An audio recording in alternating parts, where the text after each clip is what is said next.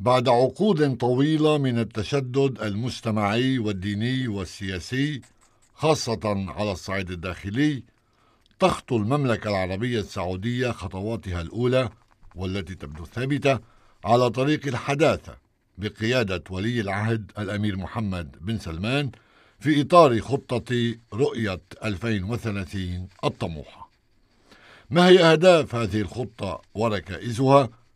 تجيب مراسلة هيئة الإذاعة الكندية في الشرق الأوسط ماري إيف بيدار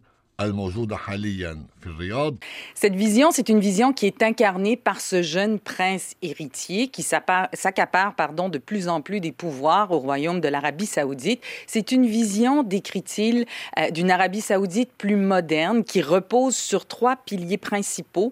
Euh, d'abord, le pilier social, euh, ce que l'on constate dans les différents décrets royaux qui ont été adoptés au cours de la dernière année, entre autres pour donner le droit aux femmes de conduire. L'Arabie saoudite qui est jusqu'ici le dernier pays au monde euh, qui interdit aux femmes de conduire. رؤية 2030 يجسدها ولي العهد السعودي الشاب الأمير محمد بن سلمان الذي يحتكر شيئا فشيئا السلطة في المملكة.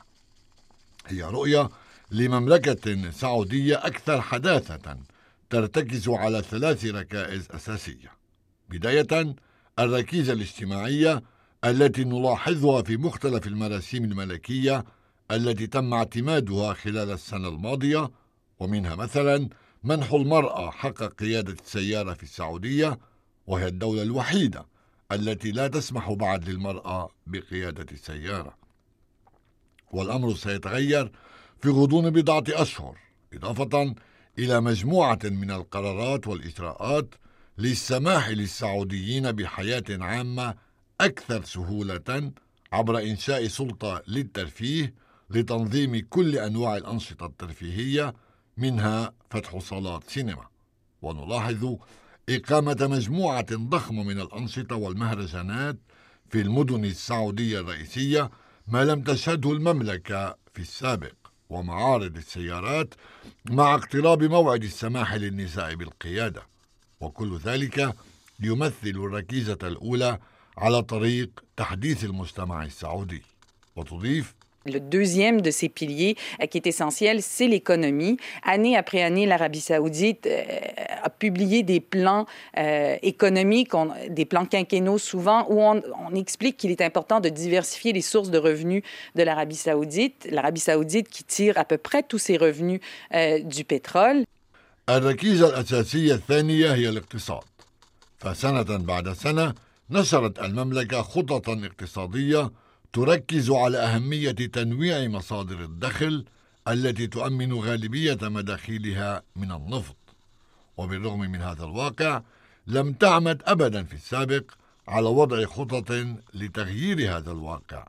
ومن شأن رؤية 2030 أن تسمح للمملكة بتطوير عدة قطاعات اقتصادية وهي إحدى الأسباب الرئيسية التي تدفع بولي العهد إلى زيارة العواصم الكبيرة ومنها واشنطن غدا الثلاثاء لاجتذاب الرساميل والاستثمارات الأجنبية.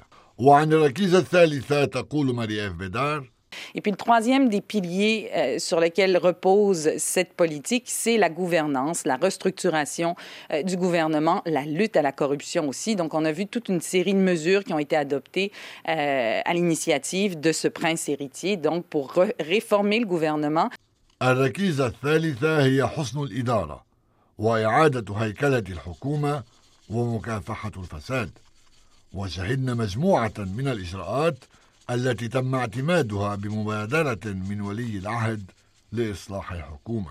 وتؤكد مراسلة هيئة الإذاعة الكندية في الشرق الأوسط ماري إف بيدار أن التغييرات المجتمعية باتت ظاهرة في شوارع المدن التي كانت في السابق شبه خالية وتضيف les femmes prennent aussi beaucoup plus de place. Et ça, c'est un aspect essentiel du plan de communication, je vous dirais, euh, du gouvernement de l'Arabie saoudite. On le sent depuis notre arrivée. On veut nous montrer des femmes. On veut qu'on parle avec des femmes euh, qui travaillent, des femmes qui se préparent à conduire, des femmes qui pratiquent aussi maintenant des activités sportives, ce qui a été jusqu'à tout récemment interdit. باتت المرأة تشغل حيزا أوسع وهذا جزء مهم من سياسة الترويج والتواصل التي تعتمدها الحكومة ونشعر به منذ وصولنا حيث تسعى الحكومة إلى جعلنا نرى النساء والتحدث إليهن إلى النساء العاملات والنساء اللواتي يتحضرن للقيادة واللواتي يمارسن أنشطة رياضية كانت ممنوعة حتى الآن. لكن هذا التطور لا يلقى ترحيبا لدى الجماعات المنحافظة جدا تقول ماري إف بيدار وتضيف Euh, ce qui a choqué aussi la partie beaucoup plus conservatrice de la population, c'est qu'on a réduit euh, énormément les pouvoirs de la fameuse police religieuse. Ces gens qui circulaient partout dans les rues, euh, dans les centres d'achat où beaucoup de gens se rencontraient auparavant, euh, pour s'assurer qu'on respecte les mœurs et qu'on respecte les pratiques de l'islam. Ces policiers maintenant n'ont plus le pouvoir d'imposer quoi que ce soit. ما يزعج المحافظين هو تقليص سلطات الشرطة الدينية بصورة كبيرة الذين كانوا متواجدين في الشوارع ومراكز التسوق لفرض احترام العادات والتقاليد والشريعة ولم تعد لهم السلطة على فرض أي شيء من مثل فرض الحجاب أو توقيف من لا يمتثل لأمور كانت حتى الآن ممنوعة.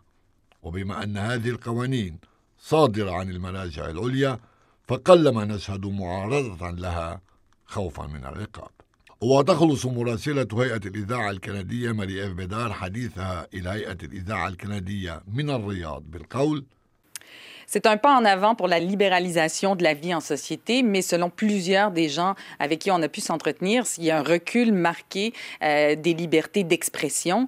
Euh, ça, ces mesures de changement s'accompagnent aussi d'une vague de répression.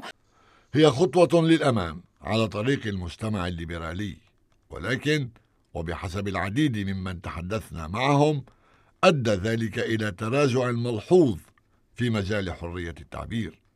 وإجراءات التغيير تلك مصحوبة بموجة من القمع شهدناها خلال حملة اعتقال أكثر من 200 رجل أعمال وأمراء من الأسرة الحاكمة تحت شعار مكافحة الفساد. ولكن التي يعتبر البعض أن هدفها الحقيقي هو إبعاد كل الطامحين إلى الخلافة.